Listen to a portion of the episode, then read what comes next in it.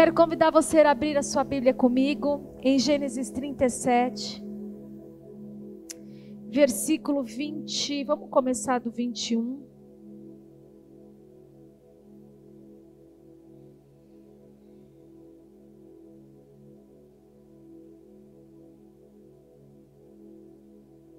Todos abriram? Amém? Nós vamos falar hoje sobre José. E ouvindo Rubem, livrou das suas mãos e disse: Não lhe tiremos a vida. Também lhe disse Rubem: Não derrameis sangue, lançai-o nesta cova que está no deserto, e não lanceis mãos nele para livrá-los das suas mãos e para torná-lo a seu pai. E aconteceu que, chegando José a seus irmãos, tiraram a José a sua túnica, e a túnica de várias cores que trazia, e tomaram-no e lançaram-no na cova. Porém, a cova estava vazia e não havia água nela. Depois assentaram-se a comer o pão, e levantaram os olhos e olharam, e eis que uma companhia de ismaelitas vindo de Gileade, e seus camelos traziam especiarias e bálsamo e mirra, e iam levar isso ao Egito. Então Judá disse aos seus irmãos: Que proveito haverá em que matemos a nosso irmão e escondamos a sua morte? Vinde, vendamo-los estes ismaelitas, e não seja a nossa mão sobre ele, porque ele é nosso irmão, nossa carne. E seus irmãos obedeceram. Passando, pois, os mercadores medianitas tiraram e alçaram a José da cova e venderam José por vinte moedas de prata aos ismaelitas, os quais levaram José ao Egito. Até aí. Eu estava meditando muito nesses dias sobre o processo que Deus nos faz quando Ele quer nos levar aquilo que Ele nos prometeu. E eu fiquei refletindo um pouco sobre a minha caminhada com Deus. E eu confesso que a minha caminhada com Deus não foi muito fácil. Eu não sei em que processo você está na sua vida com Deus. Mas geralmente a nossa caminhada rumo à promessa não é uma jornada fácil. Muitas vezes nós ouvimos uma palavra de Deus e o nosso coração se derrete na presença dele. Porque nós sabemos que aquilo que está saindo da boca de quem está trazendo uma revelação do que Deus quer para a nossa história é verdade, é real. Embora o cenário seja completamente contrário. E às vezes nós lutamos com a nossa alma e a nossa carne para acreditar que só Deus poderia estar falando aquilo para nós. Às vezes, o primeiro instante nós nos alegramos muito com o que estamos ouvindo, porque aquela palavra vem como um bálsamo sobre o nosso coração, ela traz uma paz ao nosso coração, ela traz uma alegria ao nosso coração, e por um instante nós nos pegamos pensando o que seria viver aquilo que Deus está nos propondo a viver. Mas a verdade é que quando Deus nos entrega uma promessa, no dia que Ele falou com você, no dia que Ele falou comigo, no dia que Ele falou com esta igreja, nós entramos numa jornada que não é fácil para nossa alma. Muitas vezes, nesta jornada com Deus, nós passamos como José. Ele estava num dia comum, levando, indo ver os seus irmãos, por ordem do seu pai, e de repente ele encontra um cenário de ódio, de raiva, pegam, arrancam a túnica que ele tinha ganhado do seu pai, jogam ele num poço, e ele fica sem entender nada do que está acontecendo com a vida dele. Eu quero começar essa manhã te dizendo o seguinte: que embora a história de José tenha um final glorioso, os processos da vida de José parecem ser um processo de fracasso. Quando nós dividimos a história de José, nós vemos ele numa cova, nós vemos ele na casa de Potifar, nós vemos ele como escravo e vemos ele antes da, da, do grande levante do Senhor estabelecendo, nós vemos ele numa prisão.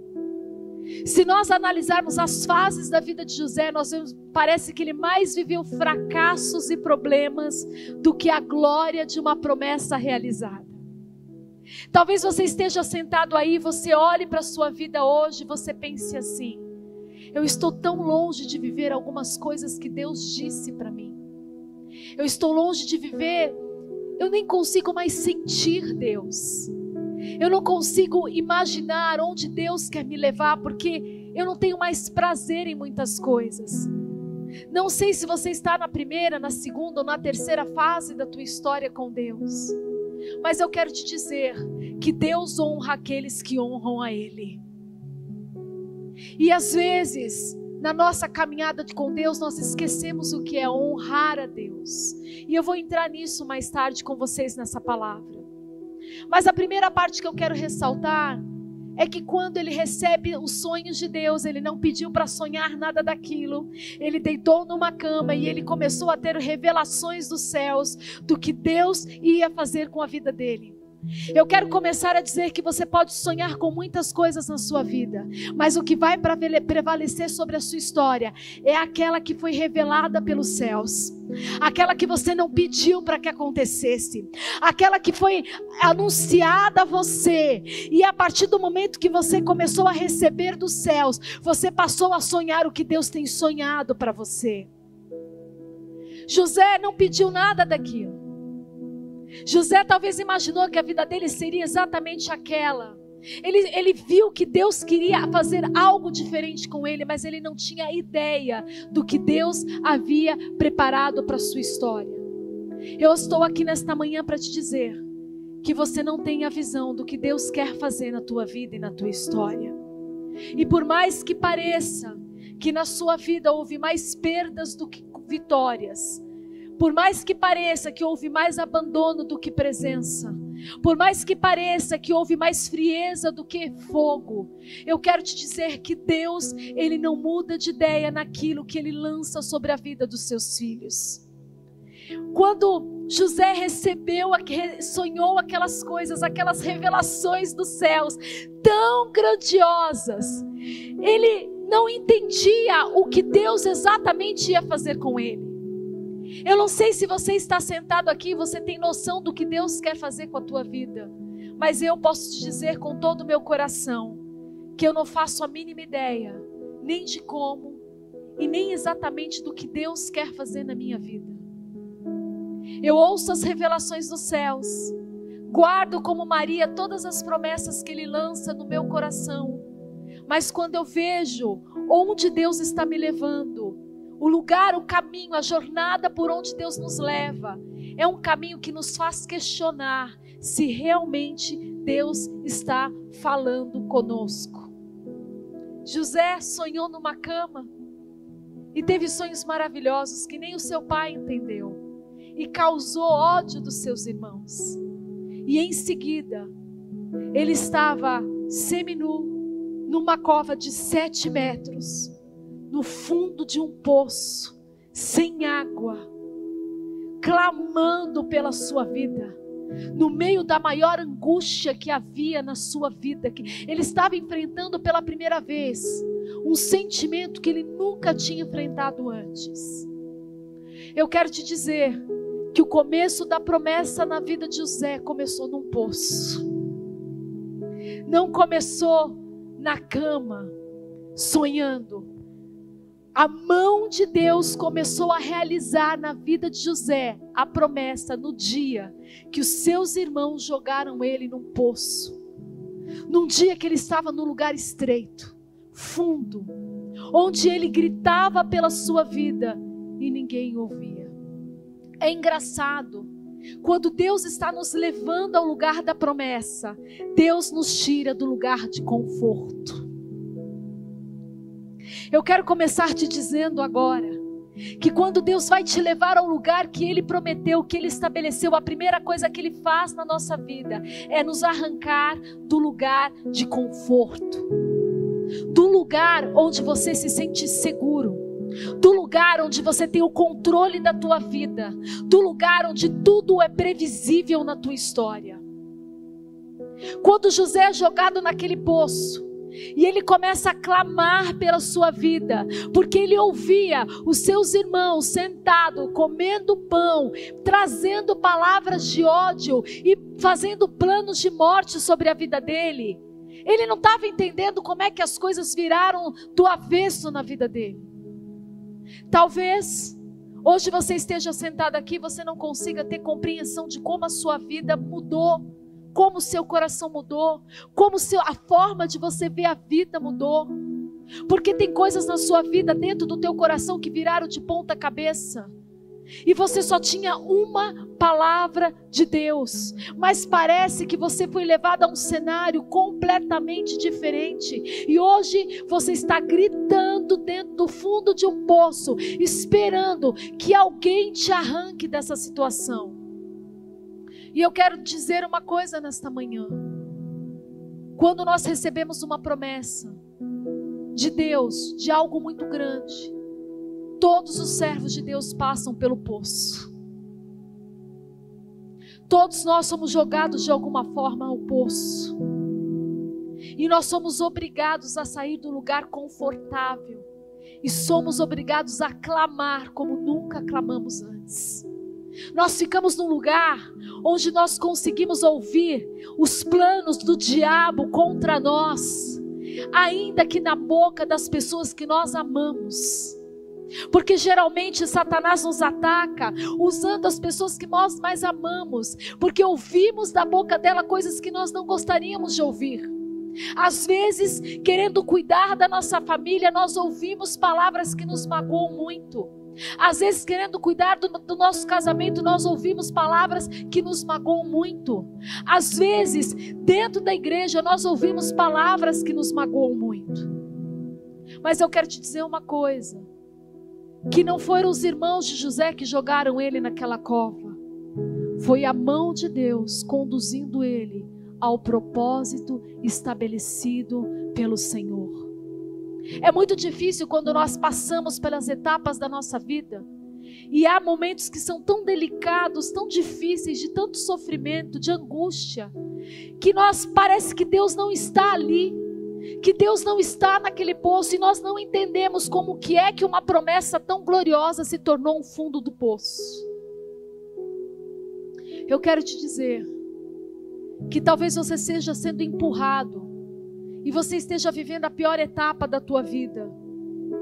Pode ser que você veja pessoas fazendo, comendo, enquanto você está gritando lá no fundo. Pessoas em comunhão tramando coisas contra a sua vida. Pessoas que você não entende por que, que te perseguem ou que te odeiam. Mas eu quero te dizer uma coisa nesta manhã. Não foi diferente com Davi. Não foi diferente com Mordecai. Não foi diferente com muitos homens de Deus na Bíblia. Às vezes, você não tem pessoas que te odeiam, mas tem pessoas que não te compreendem. E eu quero te dizer algo nesta manhã. Não espere compreensão quando você começa a entrar no propósito de Deus, ainda que o cenário pareça de morte. Deus precisou usar um Saul para moldar o coração de Davi. A maior maior tratamento de Deus ao coração de Davi foi quando ele fugia de um lugar ao outro, fugindo de Saul tentando preservar sua vida e daqueles que estavam com ele, mesmo sem merecer aquilo. E a cada vez que ele tinha que se mover, ele precisava confiar em Deus. Cada vez que ele enfrentava Saul e falava com Saul e chamava e Saul chamava ele de filho, ele via que Saul ainda queria destruí-lo, mas ele continuava permanecendo na mesma posição. E qual era o desafio de Davi? Ele só soube que o coração dele estava moldado quando ele teve a oportunidade de tocar no ungido de Deus e não tocou. E é muito fácil para nós tocarmos nos ungidos de Deus hoje. Nós muitas vezes apontamos o dedo e criticamos ungidos de Deus. E eu quero que você pergunte à sua alma hoje: quem é um ungido de Deus? Fale assim comigo: quem é um ungido de Deus? Olha para a pessoa do seu lado. Este é um ungido de Deus. Olhe para a pessoa atrás de você. Eles são ungidos de Deus. Nós somos ungidos de Deus. Às vezes a gente olha e fala assim, mas aquele, mas vive aprontando mais do que não sei o quê. Não questione os processos de Deus com aqueles que Deus ungiu. Porque Deus começa a trabalhar com cada um deles. Davi teve a oportunidade de matar Saul por duas vezes. E uma das vezes ele cortou a orla da roupa dele e ele ficou tão incomodado porque ele achou que ele tinha passado dos limites. Mas hoje, nós tocamos nos ungidos de Deus com a nossa língua, com as nossas atitudes, com a nossa falta de amor e não temos temor de Deus naquilo que fazemos. Não se preocupe se há pessoas que não te amam como você gostaria. Não se preocupe se há pessoas que não te valorizam como você espera. Não se preocupe se as pessoas não entendem o que você passa. Porque todo, todos os filhos de Deus que têm promessa precisam passar pela fase do poço. Precisam ser jogados no lugar. Ter a sua roupa arrancada, ou seja, ter sido expostos. E sentir a falta de amor das pessoas por si mesmo. Você está sentado aqui, eu tenho certeza que na sua caminhada, em algum momento, você não se sentiu amado pelo seu irmão na igreja. Eu tenho certeza que você está sentado aqui hoje, muitas vezes você não se sentiu amado pelo seu esposo ou pela sua esposa. Eu tenho certeza que você está sentado aqui hoje e alguma vez na sua vida você não se sentiu amado pelos seus irmãos, nem pelos seus pais. Eu tenho certeza que você está sentado aqui hoje e alguma vez na nossa caminhada você não se sentiu amado por nós. Assim como eu muitas vezes não me senti amada também. Às vezes a gente olha aquilo que nos falta, mas não percebe aquilo que nós provocamos nas pessoas. E às vezes nós provocamos coisas nas pessoas que nós não gostaríamos de provocar. Quantas vezes nós nos arrependemos da palavra que saiu da nossa boca que não deveria sair? Ou que fomos mal interpretados por aquilo que saiu de nós?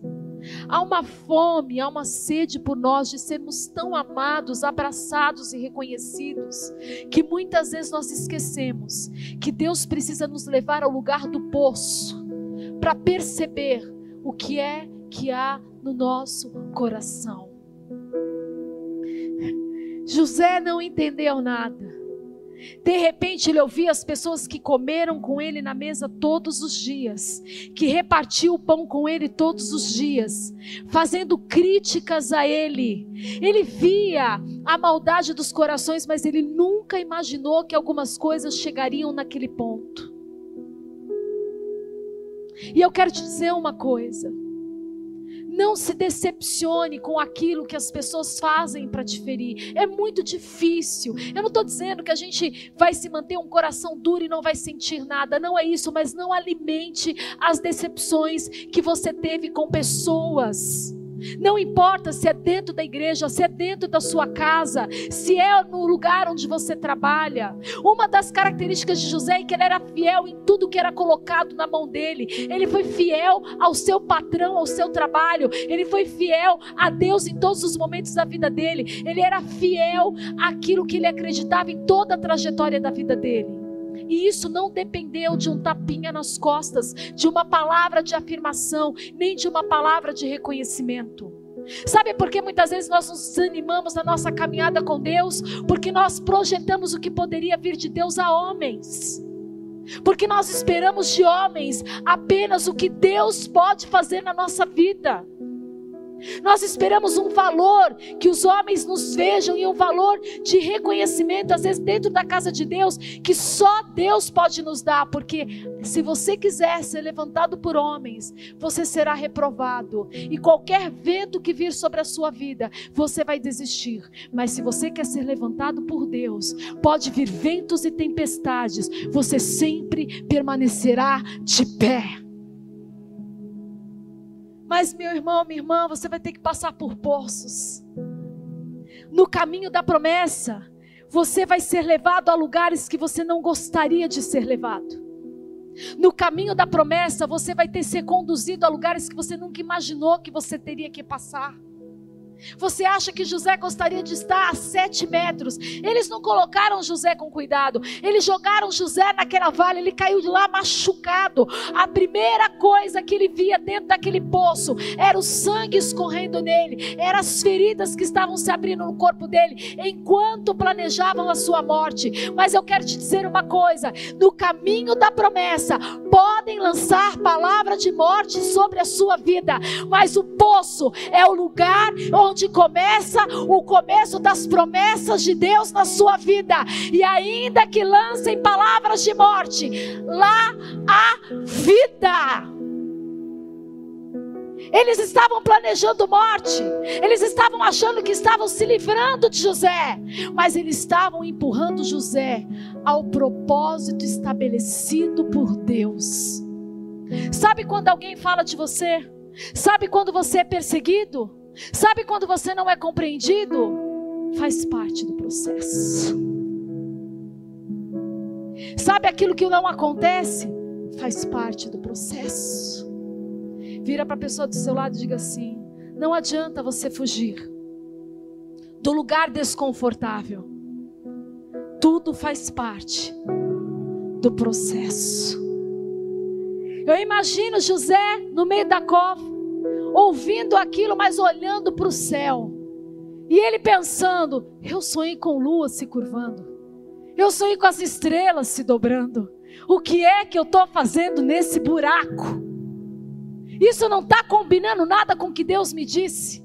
As revelações que Ele me deu não estão combinando nada com o que eu estou vivendo, com o que eu estou sentindo. Outra coisa que nós precisamos entender: quando nós estamos indo no caminho de promessa, você não vai sentir tudo o que você precisa sentir, não vai ver tudo o que você precisa ver, e muitas vezes você vai estar num lugar estreito, sem numa escuridão, sem ter noção de direção, ouvindo aquilo que você não gostaria de ouvir, mas você precisa olhar olhar para os céus e se lembrar daquilo que você ouviu e viu de Deus. Você acha que José se imaginou sendo arrancado da cova e sendo vendido pelos seus irmãos como escravo? Eu quero te dizer que as promessas te amarram. Quando nós recebemos uma promessa, uma palavra dos céus, uma revelação dos céus, nós somos amarrados a esta palavra. E nós somos conduzidos a um destino que nós não achávamos que precisávamos passar, a uma jornada que nós achávamos que não precisávamos enfrentar. José estava indo rumo ao seu destino. Vocês acham que quando José recebeu a revelação dos céus, ele imaginou que ele ia ser vendido como escravo, jogado numa cova e ia passar preso, preso numa prisão, no pior tipo de prisão que havia? Você acha que ele imaginou alguma coisa a respeito disso? Mas de repente ele estava sendo tirado daquela cova, amarrado e sendo conduzido a um lugar que ele não queria ir. Ele queria a promessa, mas ele não queria a jornada. Vira para o seu irmão e diga assim: se identificou? Nós queremos muito a promessa, mas nós não queremos a jornada.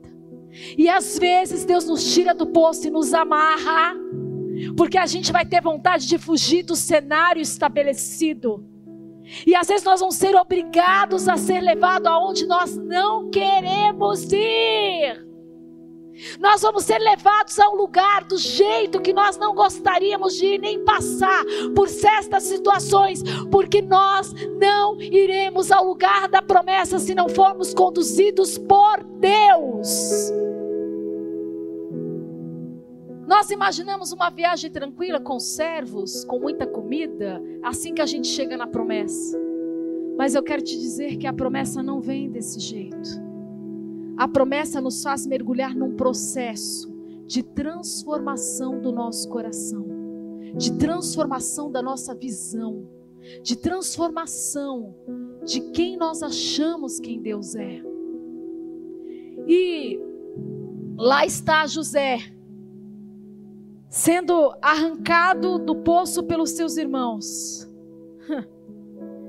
sendo conduzido ao Egito como escravo não tendo ideia que ele estava indo ao destino dele em Deus. E assim somos nós quando enfrentamos muitas guerras dentro de nós. Todas as etapas que você viveu aqui não são etapas de fracasso, são etapas de preparação de Deus. Não são etapas de abandono, são etapas de presença de Deus. Por mais que você olhou os cenários e você disse assim: o que, que eu estou aprendendo com isso? O que eu estou fazendo com a minha vida? O que é que eu estou fazendo nessa situação? Por que, que eu estou sentindo isso? Eu quero te dizer que tudo isso é uma forma de Deus moldar o seu coração, porque você não pode chegar lá de qualquer jeito.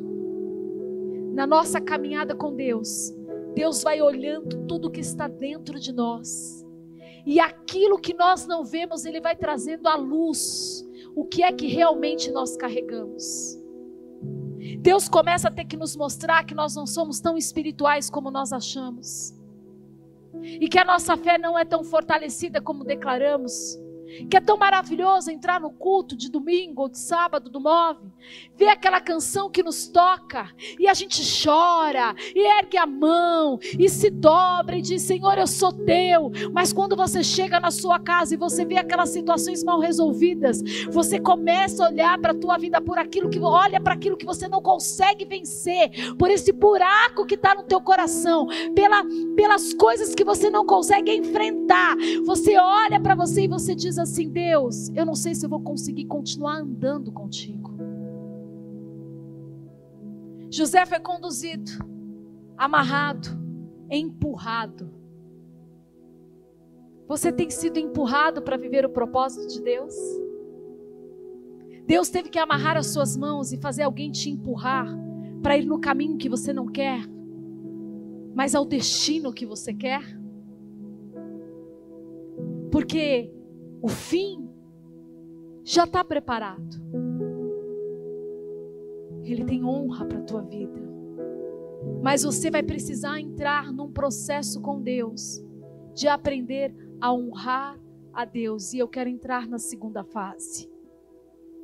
Quando José foi levado a Potifar, foi comprado para a casa de Potifar. Diz a palavra que o Senhor era com ele, tudo que ele colocava as mãos prosperava mas ele era um escravo. Ele ainda estava numa situação muito desconfortável. Ele ainda olhava com o desejo de voltar à sua casa. Que saudades do seu pai. Que saudades de sentar à mesa. Que saudades de viver certas coisas. Eu quero te dizer que a promessa de Deus na nossa vida requer renúncias e requer um preço a ser pago. Você quer a promessa de Deus? Eu estou te perguntando hoje: você quer viver uma promessa de Deus? Então você precisa entender que esse caminho desconfortável vai te levar a um lugar de renúncia. E a um lugar onde você vai ter que pagar um preço para viver isso. Não pensa que o caminho não vai exigir de você renúncias. E não pense que o caminho não vai exigir de você um preço a ser pago.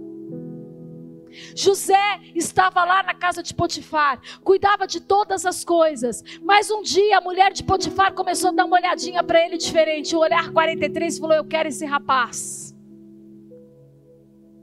Porque na nossa jornada para a promessa, nós enfrentamos as tentações.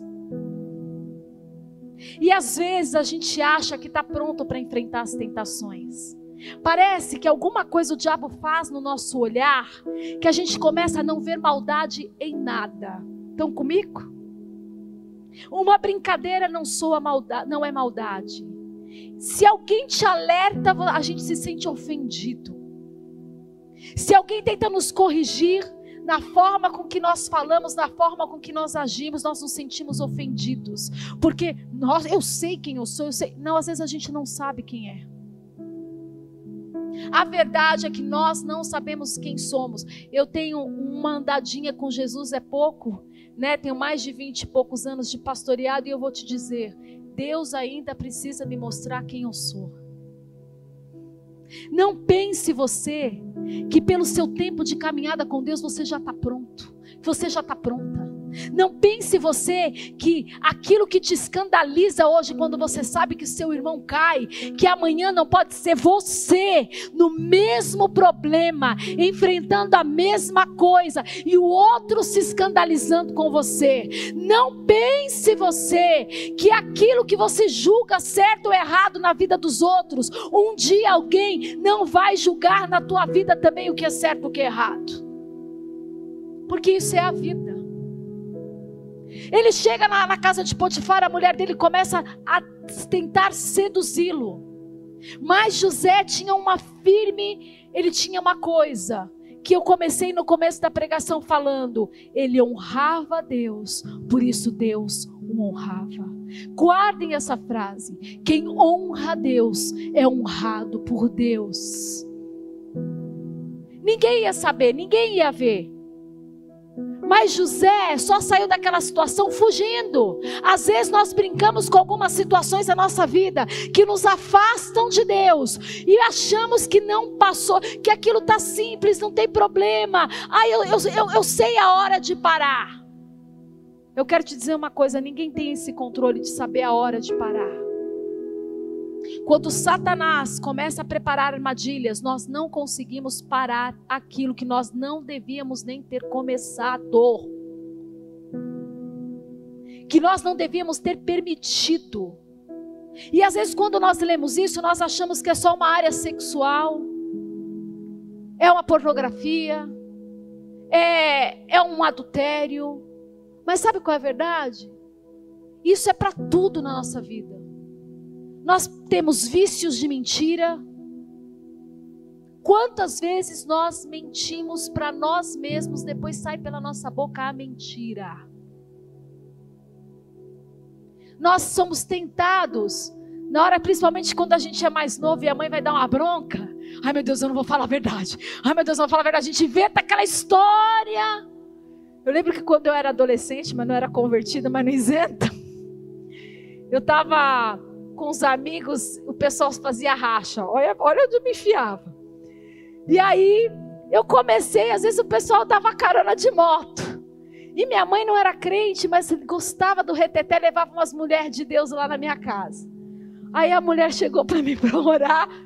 Olha, vejo Deus te dando um livramento de moto. Aí minha mãe, moto? Mas ela nem anda de moto, eu branca. Você anda de moto? Não, claro que não. Eu não ando de moto, não. Até parece. Por que, que eu vou andar de moto? Nunca mais subi numa moto depois daquela mulher, mas assumir de jeito nenhum. Porque a gente. Minha mãe depois vem aqui, vamos conversar. Que história é essa? A mulher de Deus falou de moto. Ela não ia falar que você ia sofrer um acidente de moto se você não tivesse na moto. Não, mãe, a mulher foi usada, sei lá, ela confundiu com a minha irmã. Vai perguntar para a Rosângela, porque não sou eu, não. Porque a gente quer se safar. A gente dá um jeitinho de mentir. A gente tem vício de mentir assim, mesmo sendo crente. Fala que eu não tô. Fala que eu não posso. Fala que não vai dar. Outro dia eu ri muito, mas para não chorar. Uma pessoa começou a escrever do meu lado lá uma mentira para outra. Aí eu falei assim: "Você vai mentir?" Ah, eu não estou falando, eu só estou escrevendo. Eu que cara de pau! A gente dá um jeitinho para tudo, galera. Eu não estou falando, eu só estou escrevendo. Cara de pau é mentira do mesmo jeito. Às vezes a gente põe uma, uma ordem de pecados e você fala, isso não, isso passa. Mas é pecado, é pecado. Às vezes a gente se ira com muita facilidade. Às vezes nós temos o vício e nós nos iramos, qualquer coisinha nos deixa fora dos, de sério, a gente fica cego, fala o que não deve. Às vezes a gente acha que tem uma imagem perante das pessoas que a gente não tem essa imagem. Se alguém tenta falar para a gente que a gente não é aquilo, a gente fica ofendido. Às vezes a sua tentação é não mentir. Talvez a sua tentação é não murmurar, porque você gosta de reclamar gosta de apontar o dedo e criticar tudo, mas você nunca consegue mudar o que precisa mudar. Às vezes nós não percebemos, mas nós criticamos nos outros aquilo que a gente não faz com a nossa vida. A gente gosta de ver o defeito nas coisas, daquilo que você não é capaz de fazer na sua vida e nem, na, na, nem ser solução naquilo que precisa. Mas José via aquela mulher todos os dias mexendo com ela e ele honrava a Deus e diz a palavra que ele até deixou as suas vestes na mão dela e correu. Parece uma atitude covarde de José correr. Mas eu quero te dizer que você não tem o controle e eu não tenho o controle do pecado. Se você está vendo algo se aproximar da tua vida, fuja. Fuja. Ah, no trabalho, uma pessoa fala mais assim mole com você, você sabe no que vai dar, corta. É casado, é casado, corta. Não é uma pessoa que vai te aproximar de Deus, corta. Nós precisamos aprender a honrar a Deus com a nossa vida. E agora eu quero pôr um pouquinho com você a definição da honra. O que, que a honra traz? Honra significa valorização, apreciação, estima.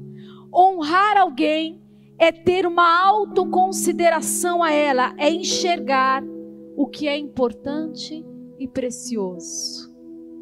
A honra não é a pessoa ser aquilo que você acha que ela deve ser. É você reconhecer nela os pontos preciosos, importantes que ela tem. E eu vou falar uma coisa para vocês: o ambiente de honra traz a presença de Deus. Se você não é uma pessoa que vive a honra, se você não é uma pessoa que honra Deus, você não vai atrair a presença de Deus. E a honra, ela tem uma característica também muito preciosa, ela traz reverência. Às vezes nós entramos na casa de Deus e nós não temos mais reverência, nem com a palavra, nem com o nosso irmão, nem com a palavra pregada. Às vezes nós escolhemos o tipo de palavra que vai nos alimentar. Eu quero te dizer uma coisa: quando nós estamos ficando doentes, nós não percebemos até que o primeiro sintoma apareça. E às vezes o sintoma só aparece, na verdade, às vezes não, o sintoma só aparece quando você já está doente. E às vezes a gente não percebe, mas já está tão dentro de nós. Honrar a Deus é você amá-lo com todo o seu coração. E José, ele amava a Deus com todo o seu coração, tanto que ele não cedia em nada, ele guardava os princípios da palavra de Deus. Eu quero te dizer uma coisa para você: a honra, ela traz a bênção de Deus. Se você não tem honrado a Deus com a sua vida, você não vai ver algumas coisas desatar na sua história. Mas se você perceber né, que Deus, você honrar a Deus, você vai perceber como a sua história vai mudar. Outra coisa que eu vi aqui que achei muito interessante, né, é que a desonra, ela nos leva a cativeiros emocionais. Vocês sabiam disso? Algumas pessoas que ficam presas em algumas alguns sentimentos, é porque você não tem praticado a honra a Deus. E a honra a Deus abrange muitas coisas que um dia eu quero pregar só sobre honra. Mas a honra a Deus, você começa é, no tipo de vida que você tem e você vive para Ele. É nos momentos que ninguém te vê. É aquilo que você vive quando os olhos das pessoas não estão em você. Quando ninguém sabe exatamente como você leva a sua vida você começa a honrar a Deus assim. Mas eu quero dizer assim: o que, que a honra faz? Ontem, na reunião de líderes, eu falei uma coisa que a gente está orando, né, do prédio aqui da igreja, alguns pedidos de oração, né? Mas Deus fala sobre honra muitas vezes na Bíblia. Quando ele fala que Mordecai ajudou o rei Assuero e aí, numa noite, o rei Assuero acorda e ele fica inquieto, e ele manda buscar os livros, e ele, e ele descobre que Mordecai havia livrado ele uma vez, e ele começa a recompensar aquilo que Mordecai tinha feito a ele. Eu quero te dizer uma coisa: quando nós honramos a Deus e vivemos uma vida de honrar as pessoas e a Deus, você jamais será esquecido. Ainda que passe muito tempo, haverá uma hora que alguém vai ficar inquieto e Deus vai mandar uma resposta dos céus e você verá, você sentirá o que é ser honrado por Deus depois de você honrar as pessoas. Quando eu falo de honra, gente, não é bajulação. Honra, honra não é uma coisa que você pede. Às vezes você está sentado aí e você fala assim: Eu gostaria muito de ser honrado no meu trabalho. Eu gostaria de ser reconhecido por aquilo que eu faço. Eu gostaria de ser honrado na minha igreja. Eu gostaria de ser reconhecido pelo, pelo que eu faço na igreja. E o teu coração fica chateado porque você não vê algumas coisas sendo liberadas na tua vida. Mas eu quero começar te dizendo que honra a gente não cobra. Honra a gente não se acha merecedor de honra. Honra é algo que Deus coloca sobre nós e as pessoas colocam sobre nós. Se você está esperando honra de homens e você está todo inquieto, toda inquieta, querendo que Deus te coloque numa posição, eu quero te dizer que você não está pronto para a honra de Deus. Porque honra é algo dele, dele é marcado de Deus pela sua vida, liberado de Deus pela sua vida. Não é você puxar saco. Não é você ficar falando palavras bonitas ou receber palavras bonitas. Não é algo que você cobra das pessoas e não é hora, algo que você espera das pessoas. A honra vem como reconhecimento daquilo que você faz. Ai, pastora, mas eu me dou, eu faço, eu cuido da minha casa e meu marido não me honra. Eu cuido da minha, da meu ministério e meu marido não me honra. Talvez haja muito orgulho ainda em você para ser honrado. Pá! Foi sem querer, gente. Às vezes, você não está no nível, porque a honra só é caracterizada como honra quando o nosso coração se encontra humilde. Um humilde sabe receber honra, um orgulhoso não sabe receber honra. O humilde fica constrangido com a honra, o orgulhoso exige honra. O humilde se constrange e olha a honra como amor. Mas o orgulhoso, ele é, quer que a honra promova ele. Vocês estão comigo? José não esperou honra de homens, mas ele queria honrar a Deus. Então ele guardou o seu coração e não se deitou com a mulher de Potifar. Então eu quero te dizer uma coisa: hoje em dia, está muito fácil a gente praticar a desonra. E nós temos um exemplo muito fácil, muito rápido, se vocês podem lembrar o que, que a desonra gera em nós. A desonra gera esterilidade. Mical, quando viu Davi dançando na presença de Deus com todas as forças, e quando ele oferecia, trazia a arca do Senhor, ela olhou Davi e o desprezou e disse: Isso é a atitude de um rei? Porque ela queria um rei numa posição orgulhosa, mas Davi estava se humilhando, dançando, louvando ao Senhor com todas as suas forças. E diz a palavra de Deus que por causa desta palavra de Mical, ela não teve filhos. Cuidado, se tem alguma área na sua vida que não está fluindo, se tem alguma área que está seca, se tem algo que que está trazendo esterilidade da tua vida, pode ser porque você não tem dado honra a Deus e honra as pessoas que estão ao seu redor. Isso é sério. É muito difícil de nós falarmos de honrar a autoridade dentro da igreja também. Você não fala de um discipulador. Você não fala do pastor, oh Deus, deixa eu falar agora, brincadeira. Você não fala de pastores. Você não fala do seu discipulador, você não fala dos líderes. Sabe por quê? Não pense você, se eles estiverem fazendo alguma coisa errada, não pense você que a mão do Senhor não virá sobre eles, porque vem. E vou te falar uma coisa: a mão de Jesus às vezes é pesada, é pesadinha. Eu penso assim, quando meu pai ia dar uma bronca em mim, eu já gelava. Não era assim? Você lembra de alguma coisa assim na fase da tua vida? Quando você falava assim que seu pai está te chamando para conversar, minha, minha mãe não, minha mãe pegava a gente por onde dava. Vem aqui, menina, era cabelo, era os tapas, agora pai. Quando falasse assim, olha, vamos conversar, Ai, ai, ai, ai. Ainda quando ele via que aquele, mandava a gente buscar o chinelo. Apesar que eu nunca apanhei do meu pai, de verdade. Nunca apanhei do meu pai. Mas só de ver ele batendo meus irmãos, gelava. Do pé à cabeça. Mas o que acontece? A gente já treme, já fica com receio, já fica com medo, já fica imaginando que vai ser o pior. Quem dera que a gente voltasse a ter um temor em saber o que, que poderia causar em Deus e o que poderia causar na nossa vida. Nós precisamos nos lembrar que a desonra traz esterilidade. Esterilidade na nossa vida pessoal, esterilidade na nossa vida financeira, esterilidade no nosso ministério. Nós precisamos voltar a honrar a Deus e honrar os princípios da palavra de Deus.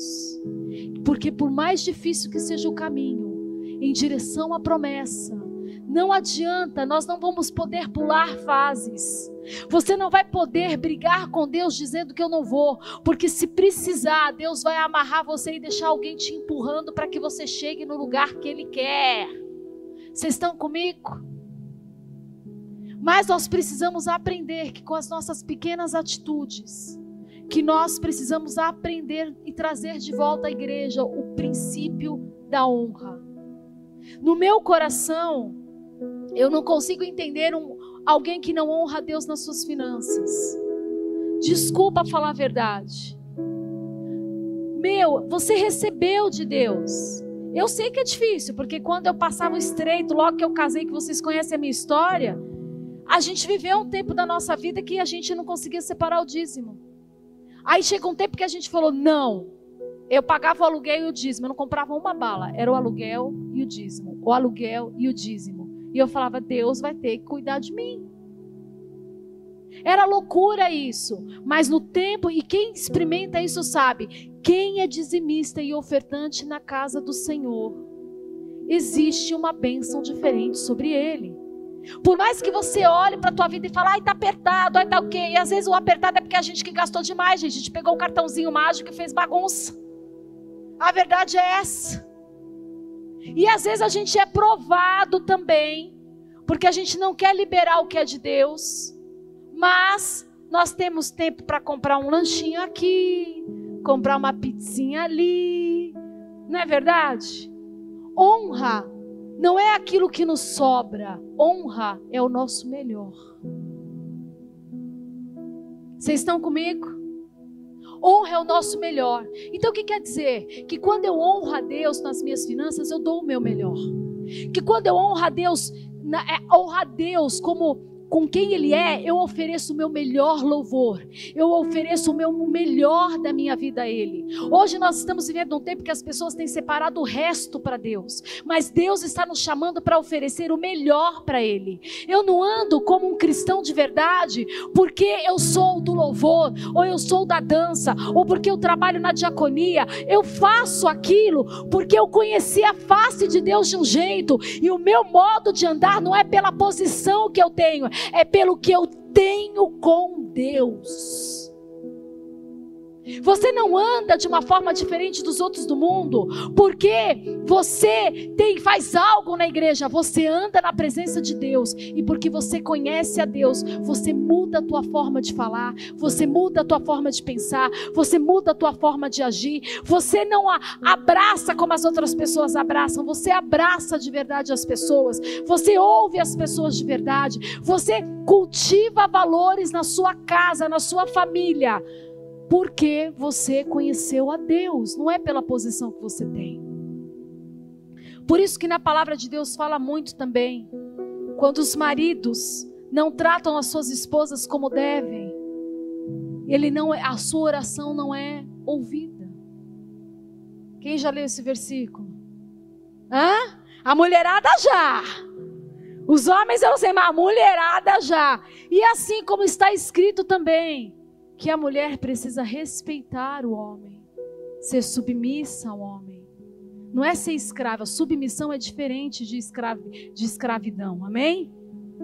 Porque às vezes a gente tem uma visão de submissão que é aquela coisa assim de que já colocou o cabresto, já está com o chicote, vai, vai, não é isso.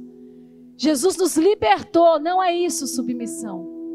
Submissão para mim, e olha que eu tive muita dificuldade com isso no começo. Submissão, meu marido fala: Nossa, teve um dia que o Rogério falava assim para mim. Eu tudo eu perguntava para ele, era noiva, tudo eu perguntava para ele. Mas por quê? Por quê? Por quê? Por quê? Um dia ele falou: Roberta, a gente, acho que foi um exemplo até. Ele falou assim: Eu estou entrando no carro, eu falo para você, entra agora. Parecia que estava mandando em mim, eu odiava isso. Aí ele ficava, entra no carro agora. Eu, que entra no carro agora? Por que, que vou entrar no carro agora? Porque você está falando assim comigo? O que, que eu não estou entendendo? A gente quer saber tudo.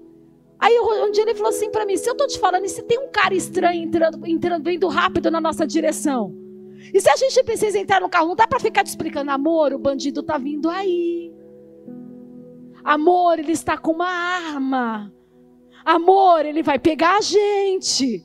Amor, a gente já não tem, vai levar tudo. Não dá para fazer isso. Roberta, entra no carro agora. Aí eu fiquei quieta, branca e quieta. Porque a gente é assim. Quer saber por quê? Não, não fala assim comigo. Não, não sei o quê, não sei o quê. A gente tem isso. Não é verdade? E submissão também. O marido também precisa saber como cuidar da sua esposa. Às vezes tem uma pinta de espiritual, ora por todo mundo, sopra por todo mundo, mas é um cavalo dentro de casa. Eu respirei para falar o que eu ia falar. Cavalo dentro de casa. E é, Deus não se agrada disso também, não. Por isso que ele fala, ó, sua oração não sobe, não. Às vezes está passando um perrengue aí e não sabe por quê. Não está tratando sua esposa direito. Está com o seu love aí hoje? Quem que está com love aí hoje? Quem está com o seu love aí hoje, ó? Aquele olhar 43 de amor, viu? Não pode ter, não pode ter patada, não. Isso trava a bênção de Deus. Mas é porque quando você honra a sua esposa, quando você honra seus filhos, quando a sua esposa honra o seu marido. Porque a palavra de Deus também nos faz, nós temos que ensinar. Aí fala assim: não, eu só vou honrar se é perfeito, se não faz nada de errado. Gente, faz um ato profético. Começa a honrar. Ah, mas eu não tenho um bom pai. Começa a semear boas atitudes e honre seu pai e sua mãe, porque você vai ver que vai mudar o ambiente dentro da tua casa. Honra o seu esposo. Ah, mas às vezes, não tem às vezes. A palavra de Deus até diz: honra teu pai e tua mãe. Está escrito aí, se eles forem bonzinhos. Está escrito na tua Bíblia isso? Está escrito: honra teu pai e tua mãe se eles fazem tudo que você quer. Não, honra teu pai e tua mãe, ponto. Deus sabia por que ele pôs o ponto. Não tem o ponto, mas eu pus agora. Mas honra teu pai e acabou ali. Porque nós precisamos aprender a exercer o princípio da honra. Dessa palavra toda que eu que eu que eu preparei, o que que o Espírito Santo ministrou para mim? Por que que eu comecei com José? Porque José para mim foi um exemplo de um homem que sabia honrar a Deus, honrar os seus pais. Ele viveu com integridade durante toda a sua caminhada enquanto estava indo à promessa. E ele passou por os piores lugares que existem. Viveu como escravo, foi acusado injustamente, foi jogado numa prisão, teve graça de Deus, mas quando nós aprendemos os princípios da honra e exercemos o princípio da honra, a graça de Deus sempre vai nos acompanhar. Eu quero terminar essa palavra te lembrando que o destino de Deus já está estabelecido sobre a sua vida. Ele nunca perde o controle da tua história. Nós temos muitas perguntas para fazer para Deus, mas Deus tem todas as respostas. Mas às vezes nós não queremos ouvir aquilo que Deus está falando conosco. O que nós, como igreja hoje, precisamos resgatar é a honra. E com um coração humilde, e sabemos projetar o nosso irmão e ficarmos felizes com aqueles que crescem e ficarmos felizes com aquilo que nós damos e não com aquilo que recebemos. Nós precisamos resgatar o valor de honra a Deus dentro da nossa casa. Nós precisamos resgatar o valor de honra a Deus dentro da nossa, não da nossa casa espiritual apenas, mas dentro da nossa casa onde nós moramos. Nós precisamos começar a viver em Deus todos os dias, não por causa de uma posição, mas daquilo que nós somos em Deus. Amém?